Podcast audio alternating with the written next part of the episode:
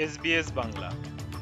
আজকের শীর্ষ খবরে সবাইকে আমন্ত্রণ জানাচ্ছি আমি তারেক নুরুল হাসান। আজ শুক্রবার চার আগস্ট দু হাজার তেইশ সাল। অস্ট্রেলিয়ান ফেডারেল পুলিশ পিডব্লিউসি ট্যাক্স কেলেঙ্কারি সম্পর্কে আরও প্রশ্নের উত্তর দেওয়ার জন্য আবারও একটি সিনেট কমিটির সামনে দাঁড়িয়েছে।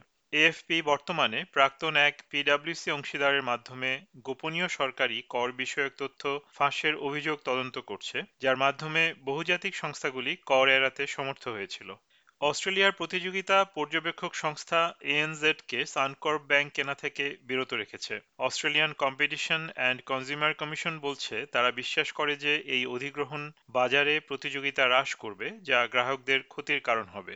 সাম্প্রতিক এক দুর্ঘটনার পরে defence minister Richard Marles MRH ninety Taipan helicopter ব্যবহারের বিষয়ে কথা বলেছেন। গত সপ্তাহে নর্থ কুইন্সল্যান্ড উপকূলে বহুজাতিক এক মহড়ার সময় একটি তাইপান হেলিকপ্টার বিধ্বস্ত হয়। সেনাবাহিনীর অনুসন্ধানে অজ্ঞাত পরিচয় মানব দেহাবশেষ পাওয়া গিয়েছে।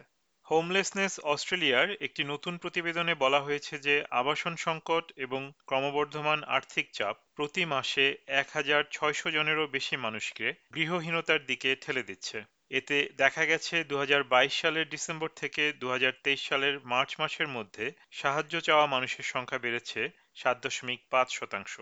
যুক্তরাষ্ট্রের সাবেক প্রেসিডেন্ট ডোনাল্ড ট্রাম্পের পক্ষ ও বিপক্ষের সমর্থকদের একটি অংশ ওয়াশিংটন ডিসির ফেডারেল কোর্টের বাইরে জড়ো হয়েছেন। যুক্তরাষ্ট্রকে প্রতারিত করার ষড়যন্ত্রসহ চারটি ফেডারেল অভিযোগে নিজেকে নির্দোষ বলে দাবি করেছেন মিস্টার ট্রাম্প।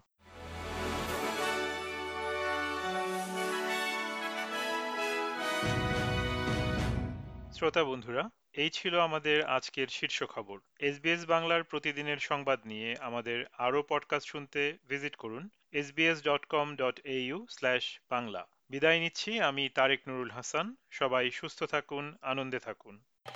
আমাদেরকে লাইক দিন শেয়ার করুন, আপনার মতামত দিন। ফেসবুকে ফলো করুন এস বাংলা